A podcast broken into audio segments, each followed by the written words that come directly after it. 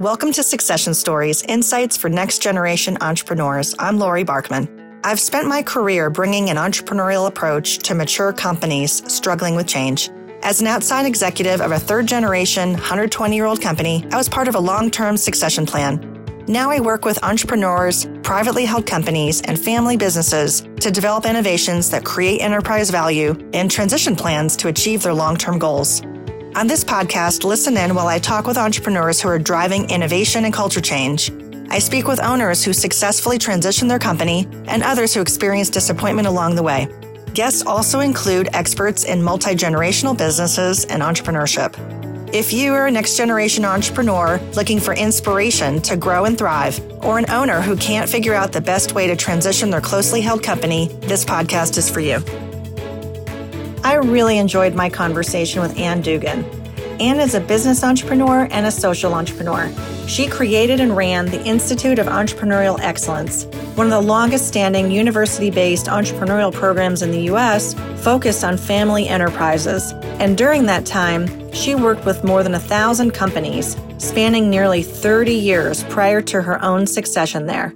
Ann's expertise in private company succession, board governance, and family philanthropy stems not only from her experience with her family's fifth generation company, but also from her work with the Family Office Exchange and National Philanthropic Trust. Our conversation covered a lot of ground. Ann shared super valuable insights for how to break the tradition of shirt sleeves to shirt sleeves in three generations. I hope you enjoy the episode as much as I did. Thanks for tuning in. And I'm really looking forward to speaking with you. You have such amazing experience with family businesses and succession. I feel like you're perfect for this show. I understand you're in a fourth generation family business. That is right, with the fifth generation not only on the horizon, but actively involved. So it keeps on moving. So tell me about the company. So the company was started really in 1890, you know, thereabouts. And we started actually in growing trees and cutting trees and planing trees for lumber and distributing that through the southeast. So we're in Brunswick, Georgia, between Savannah and Jacksonville.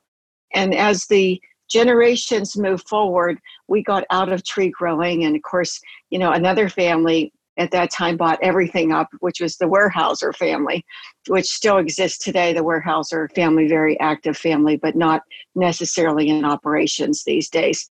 And then we move forward to distributing lumber. And, and then in the third generation, we got involved in building supply. So, building supply for the contractor, not necessarily for the residential, you know, home tinker, you know, environment. And so we've been in a good place there on the coast.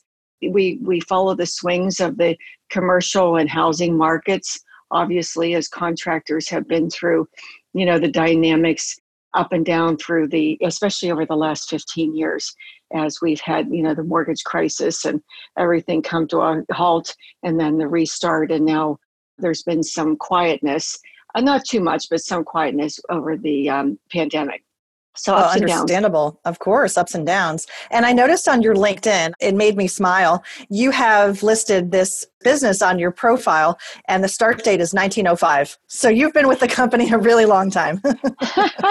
so 1890 is really when the business started, but my great grandfather was with another fellow. So in 1905, my great grandfather bought out the other, you know, side, and he's and it's been a single family owned ever since.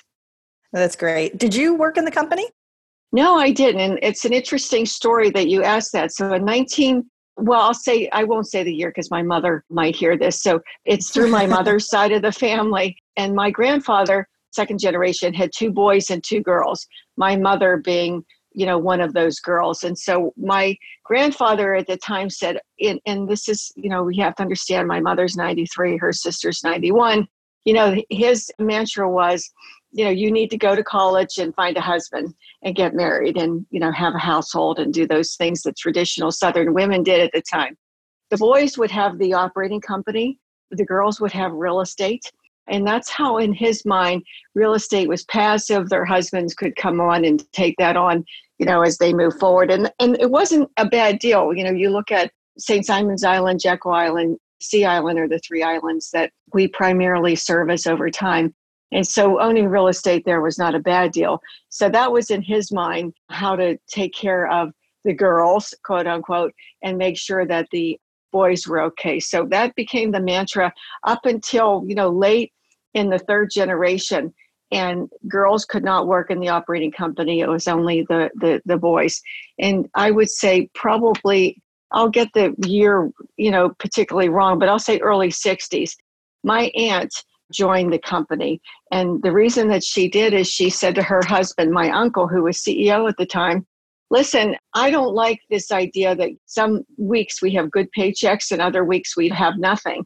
And I have three boys I have to feed and in a household to run and i need to go and find out what's happening in the company. And so he said oh you can't do that. You know dad would really be upset. No girls in the company etc she came from a grocery owning family so she understood keeping your finger on the pulse of business on numbers on slim part profit margins you know all of those good things so she came in and took a look around and the rest is history. She was horrified at what she saw. My uncle, her husband, and my grandfather had given credit to every contractor that asked for it. And back then, you know, in a small town, that was how things went. But there was no credit, there was no, you know, collateral, there was no, you know, it was a promise like, yeah, I'll pay you one day, you know, kind of thing. And so from that period forward, her name is Marcel. If you wanted credit, you had to go see Marcel. And Marcel did not give credit easily.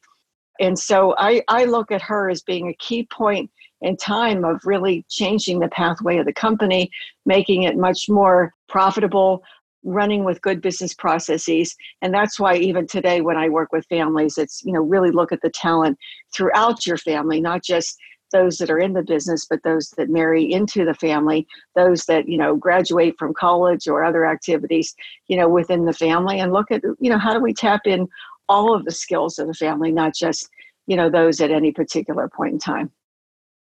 I love Aunt Marcel. She sounds awesome. Wouldn't we love to sit with her and talk to her about her experience from the early 60s? Wow, what a change she made to the company. She did. I wanted to ask a follow up question about that, about the men working in the operating business and women working in real estate. Was that cultural in the South at the time, or was that something specific to your family? No, I think it was absolutely cultural. You know, women did not get involved in business and especially you know when you you were from a prominent southern family my not only was my grandfather you know the you know second generation leader of this you know significant family business locally that provided great employment and you know lots of opportunities you know for vitality within the community but also he was mayor for a number of years on and off. My uncle was county commissioner. I mean, we were really infused in the community. And so having two daughters who would go off to college and marry well was a typical, you know, southern process at that time in a small town and that was that was his hope. Unfortunately, I'll say both of my mother and her sister married well, but they've also had incredible careers themselves. And so he got part of his wish. well, he, I'm sure, ultimately was very proud of them. Did your mother end up working in the company too? No, not, not at all. In fact, my mother is a PhD psychologist, has built, you know, an incredible career in that field for herself, continues to provide you know some consulting and engagement today at the age of 93 but she really took that idea uh, and this is sort of the mantra of my family everybody does something. So from an early age on, there was no trust fund babies, there's nobody hanging out waiting for something to be done for you. And I really give, you know, the third generation a lot of credit for this. My mother, her sister, her two brothers, everybody does something. And they really took that mantra to heart and, and worked hard at creating a life for themselves. Some in the business, some outside the business, always owners at some level and that became important for her in particular. So she's built an esteemed career as a forensic and grief consultant, as well as you know professional up till the time she retired. Well, I love the story of strong women. So instead of steel magnolias, we have lumber magnolias, but they sound fantastic. sure. So I was curious about you. So your choices when you were coming up through the family and understanding the family business, seeing your aunt hmm. Marcel running it, did you think hey this is something you wanted to do or are you eager to do something different Well, my career had taken me on different paths, and I was outside of the Brunswick, Georgia area, and I actually settled here, you know, in Pittsburgh. And as I was going to the University of Pittsburgh and looking at various opportunities that provided me here, I met my husband. And so at that particular point in time, he, he had his own company, and we, you know, was not transferable to another state. So, you know, as we got married and, and started to raise our family, that was, I was settled here. And so, I mean, I would say my biggest role with our family business has been governance, and, and that is that I was a confidant and a, you know, a consultant, a board advisor to my aunt and uncle as they were going through, you know, their development of the company, moving into building supply, which was a big, you know, foray at the time. As I was looking at what was going to happen or what did I want to do next, I should say. I ran into a young couple who were in the process of creating locally the first franchise of home delivery, fast delivery of pizza.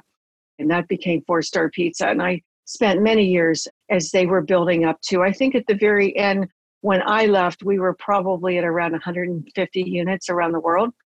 And so in that whole arena, I'll say in by 1987, Wesley Posvar, who was the chancellor at the University of Pittsburgh and someone I had gotten to know while I was a student there, along with his wife Mildred, had asked me, you know, we we have this small entrepreneurship program called the Small Business Development Center here at the university, and it's really struggling. And can you come in and take a look at it because you know you're this entrepreneur, you're running around doing this or that.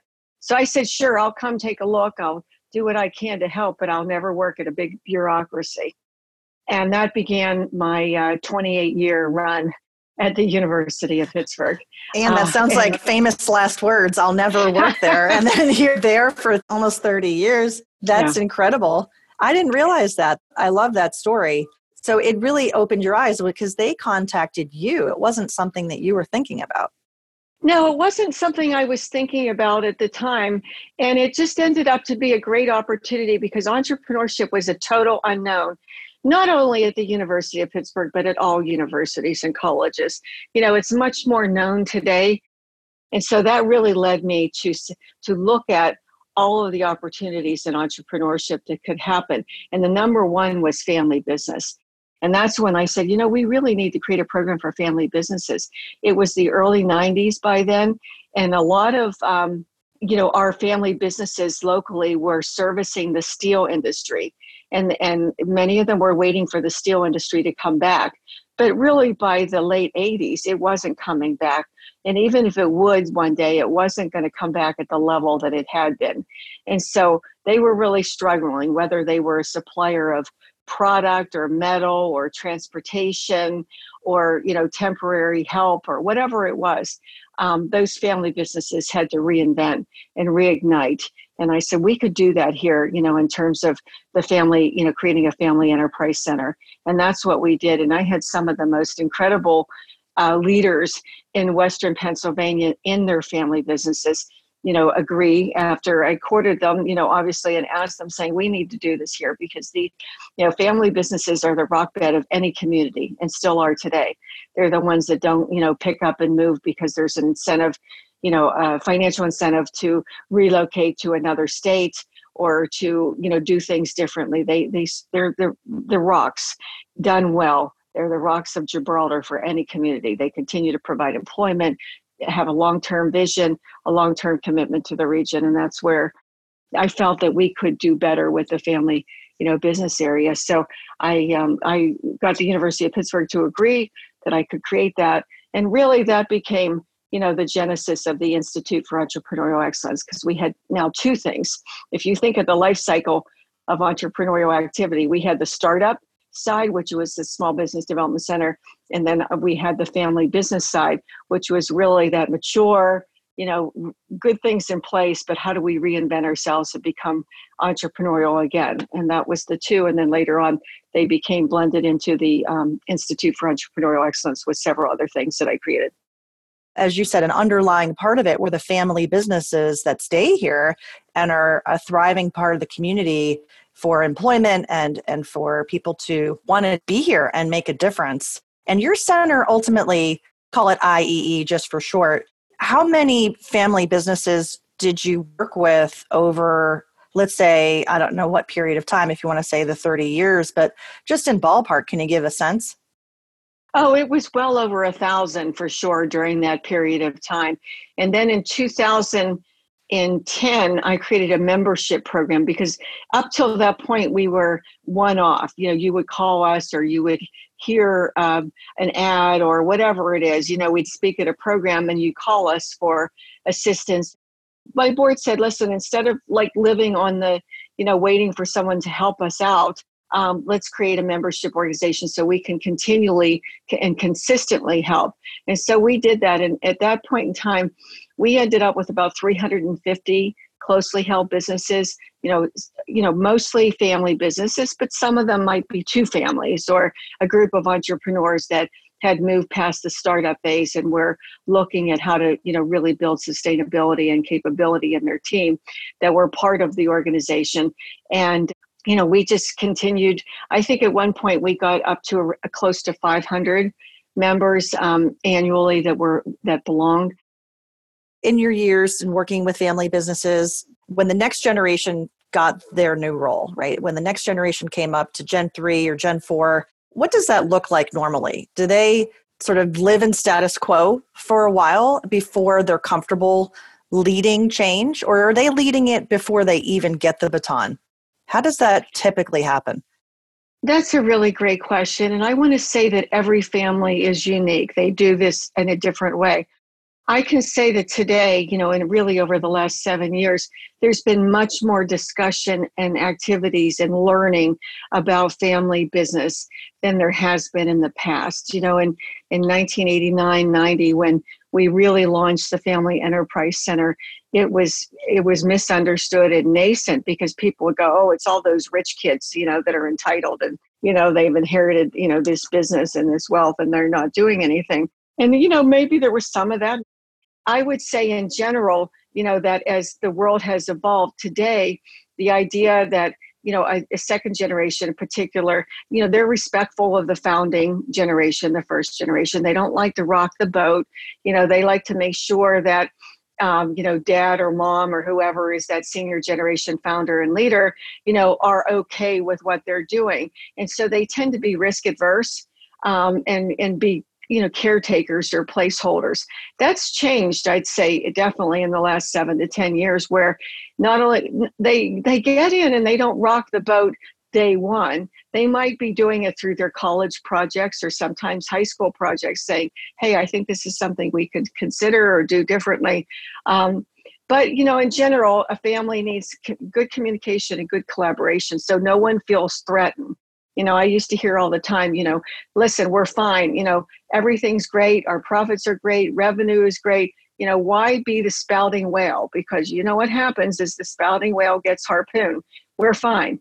And um, and that when you know in some families that goes on for a long time till there's a big hiccup, like a pandemic, you know, like a, a labor shortage. Uh, you know, those are the kinds of things. And all of a sudden, there the family goes, oh, maybe we should have been forward planning a little bit stronger or more proactively. And I think that's where um, you see today families looking for that especially family leaders you know where is that innovation coming from? Because it's not just in their products and services over the last you know five seven years. It's in their use of technology. Uh, it's in their um, labor pool and their um, labor you know activities. Uh, as you look at employment today needs more than just a paycheck. You know a lot of things they need to innovate into. How do we market um, you know i can every traditional area of business today needs innovation and smart strong family businesses get that and are actively involved with it. Yeah, and it probably involves their teams around them that they're driving the culture from the top and giving the permission, if you will, for the rest of the organization to look for opportunities for not only continuous improvement, but innovation, which takes something to another level, whether it's adjacent change or a completely new market or a completely new service. And that I find in conversations sometimes it, with companies, it's harder for them to really make lasting change unless they have the keys, so to speak. I've talked with some next generation CEOs, and when they say, Yeah, you know, I kind of have half a key, or I want to make change, but you know, there's always a but, right? Whether it's my dad is chairman and we're not really ready. What do you think are some of the things holding companies back? You, you mentioned risk aversion. I totally understand that, and the financials needing to be there. But do they see it as R and D, you know, and that invest for the future, or is it more of like where you were just talking about, where oh no, we need to do something different. There's something we didn't see it coming, so now we're reacting. Yeah, and so I, I think those are you know your your three you know sort of you know stories there are all you know again every family is unique so all of I've seen all of them. Part of what I you know recommend in earlier the better is to have that kind of communication and that collaboration so that all the family understands the culture and the, the culture of the family business is really rooted in their values so as the next generation if you don't if you haven't really set your values you know right now you know it's time to just you know block the time you know this weekend next weekend and say we really need to have you know and there's lots of good data points out there but a good a good process to understand what are our five top common core values and then how do we make those alive in our business so that no matter what kind of change we're looking at thinking about innovation itself we're we're allaying the fears because you know change happens when people feel you know comfortable that it's going to be a thoughtful process. It's, not going to take two or three years it's going to be a thoughtful process but we need to move this forward and and and stop being fearful of change. And especially as you know the older you get the more fearful you are of change. Let's just stay where we are and not worry about it. But getting back to your core values on a regular basis especially as you're going through times where it's important to um, think about what's next in the market. What's the market telling you? Uh, how do we move forward as a group? And I think it's not only the family team, but it's the team within the company itself. Because many times, you know, and I'll use the example of the IT area. Those are people that have been with the company, you know, treasured employees, you know, for 35 or 50 or 60 years because they've grown up, you know, with the family business but sometimes they can be barriers to change as well. And I, you know, I've been with so many families where you know go I, I, think that you know your accounting system or your financial system your supply system needs a little bit of modernization. Oh they're like oh no mary or john in the accounting department would never let that happen. Well we got to find a way to bring mary and john along because you know because they're comfortable with their system. And i've seen i've seen in the last five years ledger systems by pencil you know, that are still being deployed wow. by Mary or John. Okay, we need to move the whole team forward. And I'll give, uh, you know, just one sample, um, you know, case study of why that's important in, in the last few years. Uh, I have a family, a national family, uh, highly recognized. Uh, if I told you the name and, and their brand and so forth, and they're in the hospitality and um, I'll say fast food business. And you know two that have been really hammered over the last you know five months. And so the family came together and said wait a minute. You know we're second and third generation but our first generation was very entrepreneurial. You know we've been somewhat entrepreneurial in second and third but we need to, to, to be more. And so they really went back to their entrepreneurial spirit read some of the history not only um, you know in the second generation who knew it really well because it was their father, but the third generation, and saying, how did grandpa and great grandpa in this case um, take advantage of the opportunities that were out there and be opportunistic? And so they went back to their to their values that he was very innovative. He was opportunistic. He took advantage of looking around the market. He didn't um, what I call belly button gaze. Uh, he was actually picked his head up and looked around and saw what was happening and where his company you know could take advantage of things. Um, they looked at their financial strength where uh, which is a value because they they never live at the end of their paycheck or the end of their debt or they're constantly looking at you know how do we have the resources to move forward.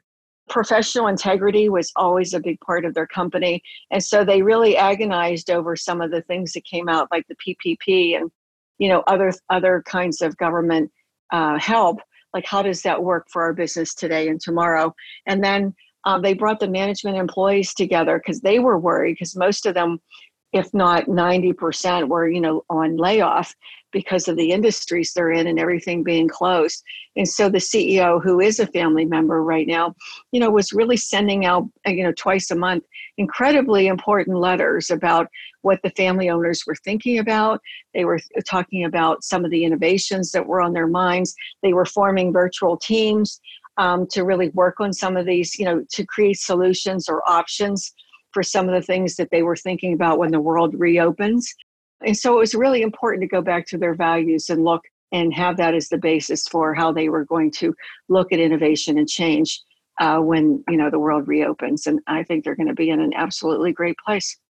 That's right. I think that's right. There's a lot of people and companies focusing on the core, which is the right thing to do, right? Buttoning up the financials, making sure they have money in the bank, securing all the things from the government that they can. And that's sort of step one. And that's a place to be for sure. And then not giving up on investing in the innovation side of the business. There's a, a wonderful article and research uh, around that from McKinsey that came out recently, and then also, of course, the classic HBR study. I, I wrote a blog post about this quite recently, and I'll, I'll include a link to it in the show notes. It's the companies who protect the core you know do the operational effectiveness work do the belt tightening if you will whatever they need to do to make sure that they're financially sound.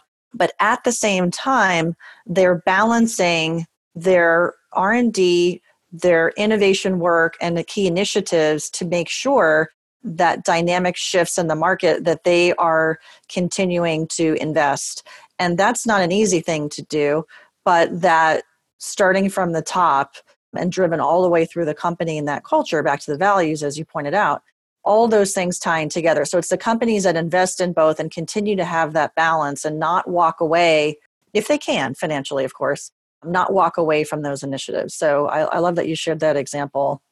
Good good. I think those are all important. And you know sometimes with families again as you had summarized there's a reluctance to change or to do things there's a cultural issue.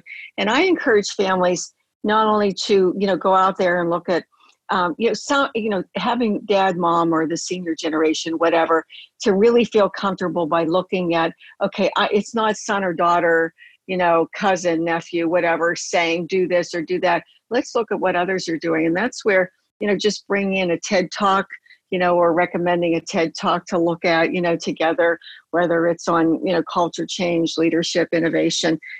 You know, it's really it helps, you know, have another expert, so to speak, you know, uh, in the room. And then, you know, the Family Business Magazine is a, you know, um, a national, you know, international now, you know, magazine out of Philadelphia that's really incredible. It's chock full of, of family stories that have a long term view you know we're going to remain a family held family owned company you know for at least until the end of, of the earth which is what one family told me.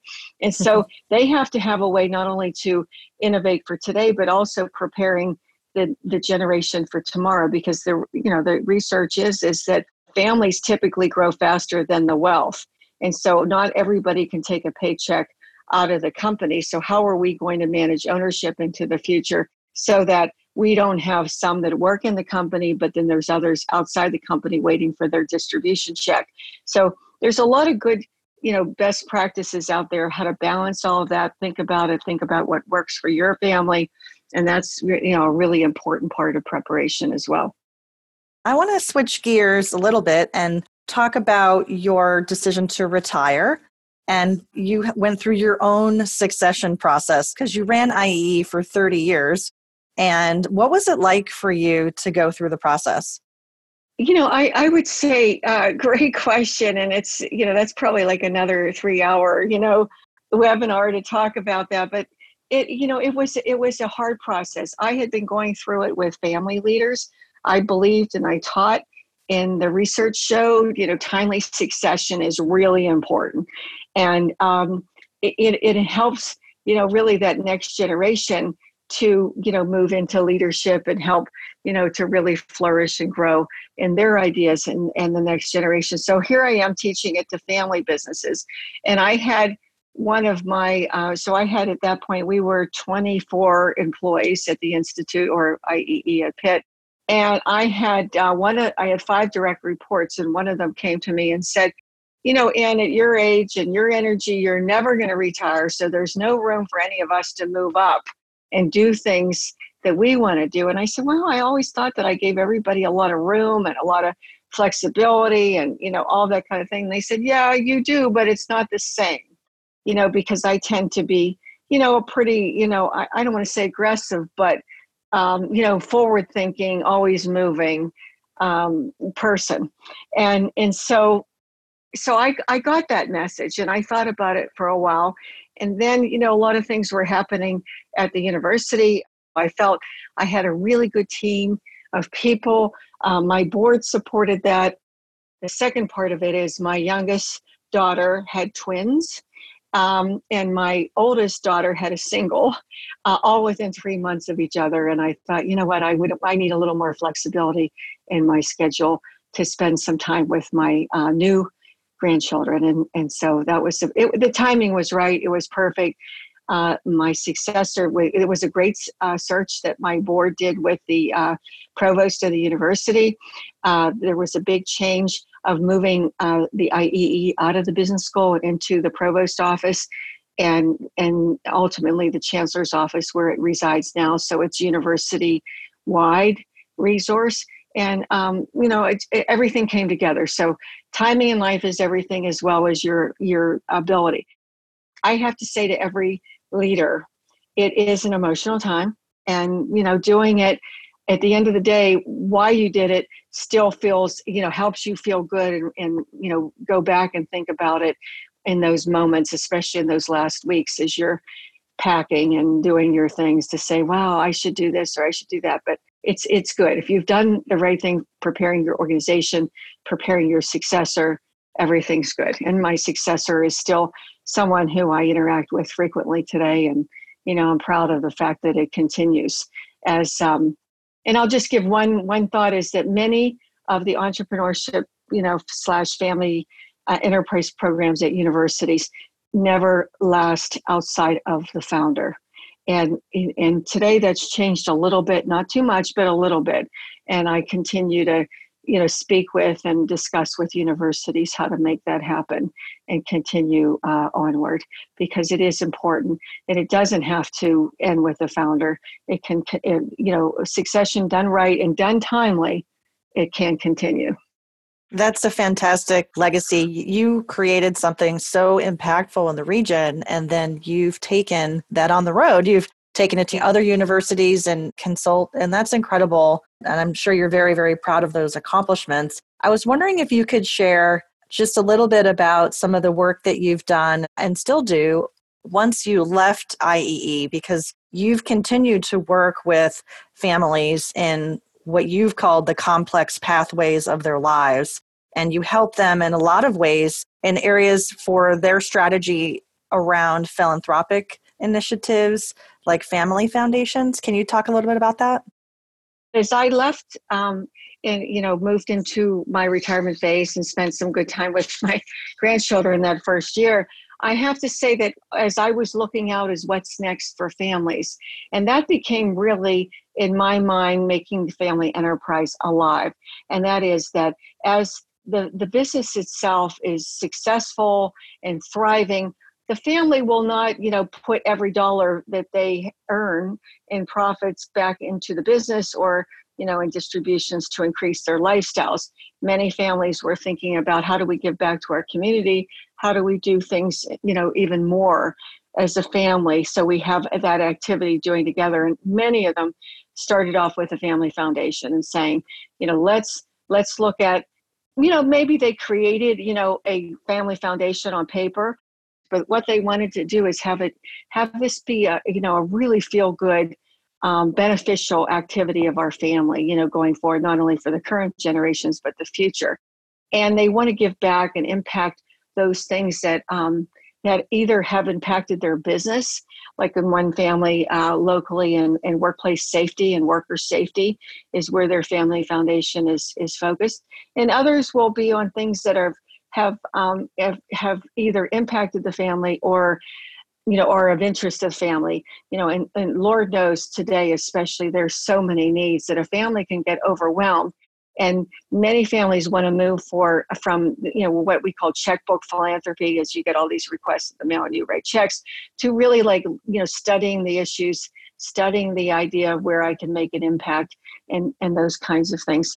So helping families you know craft their vision of what they'd like to accomplish uh, what are what are the topics or the interests that they have in terms of of impacting and then how do they come together and make decisions not only today but you know putting some structure in place so that in the future um, the next generation is being brought in earlier and earlier.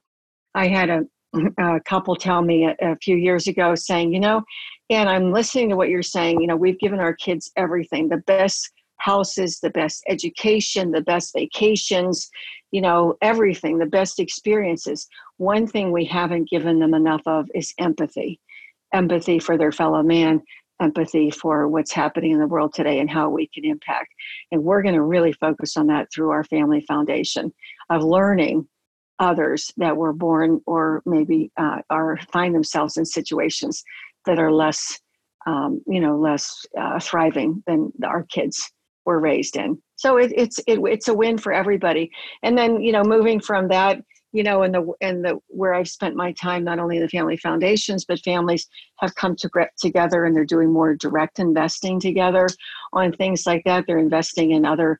Um, you know opportunities that maybe this family or that family puts on the table and say you know i'd really like to have some other family investors involved with this. So a lot more direct investing going on now than in the past.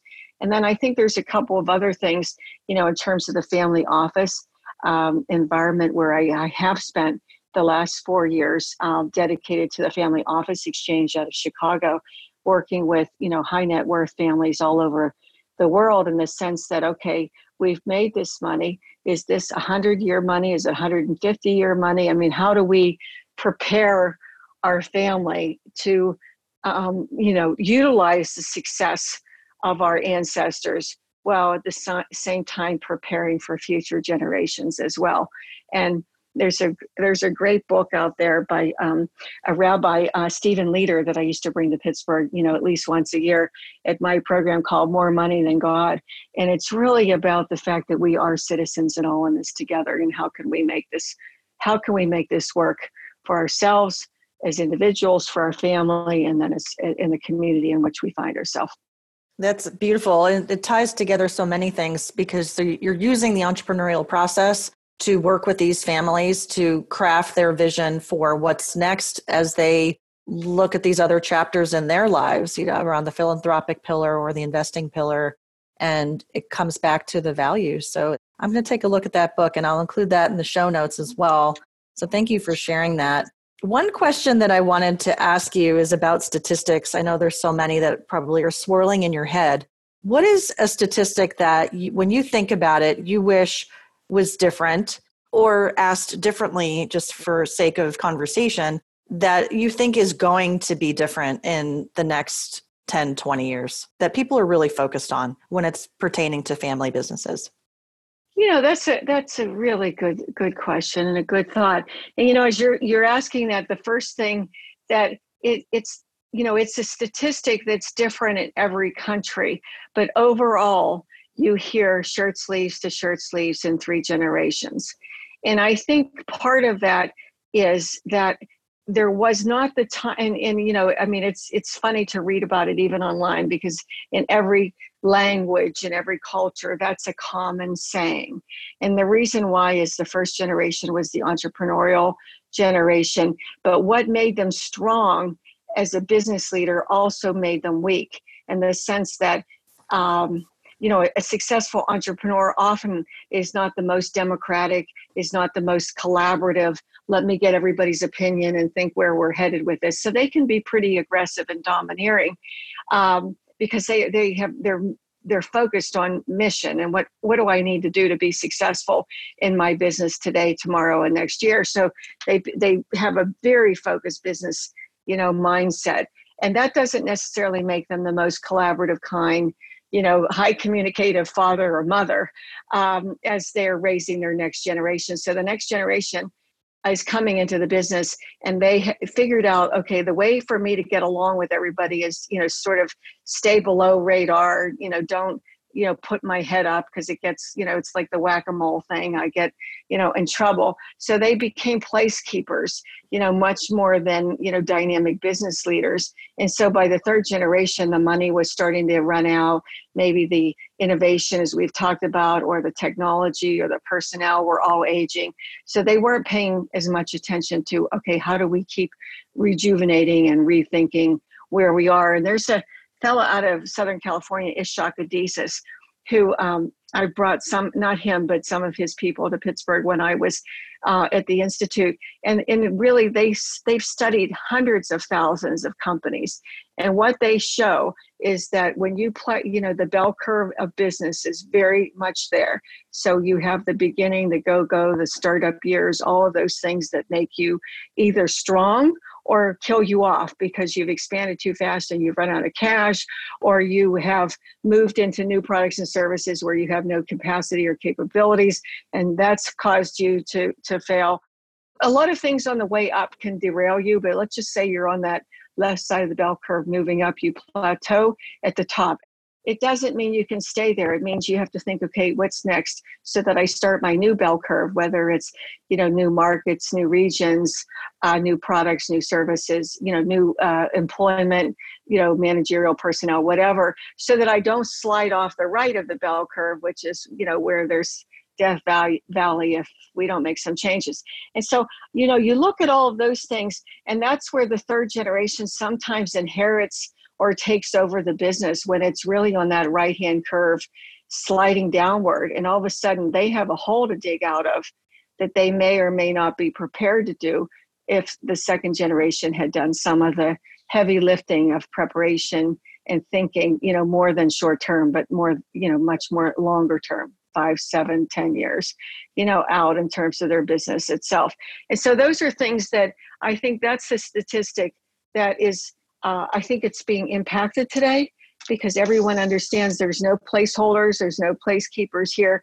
We need to continually challenge ourselves. And having said that, the second thing I see more and more of all the time, which is so great, and that is that the closely held family held business is creating either an advisory board of directors or a board of directors. And they're putting a couple independence meaning non-family non-professional advisor you know not your you know accountant cpa attorney insurance person but really truly looking at your strategic plan looking at your industry where are we headed?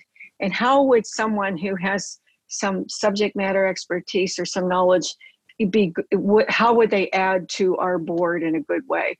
And i see more and more of that all the time because families were you know, scared. You know, if I put somebody on a board or an advisory board, what if they fire me? What if they tell me I'm an idiot? You know, those kinds of things. Well, a, good governance process done well, you're not going to be putting people on the board who are going to say those things, or in, in no way can they fire you because you're owners.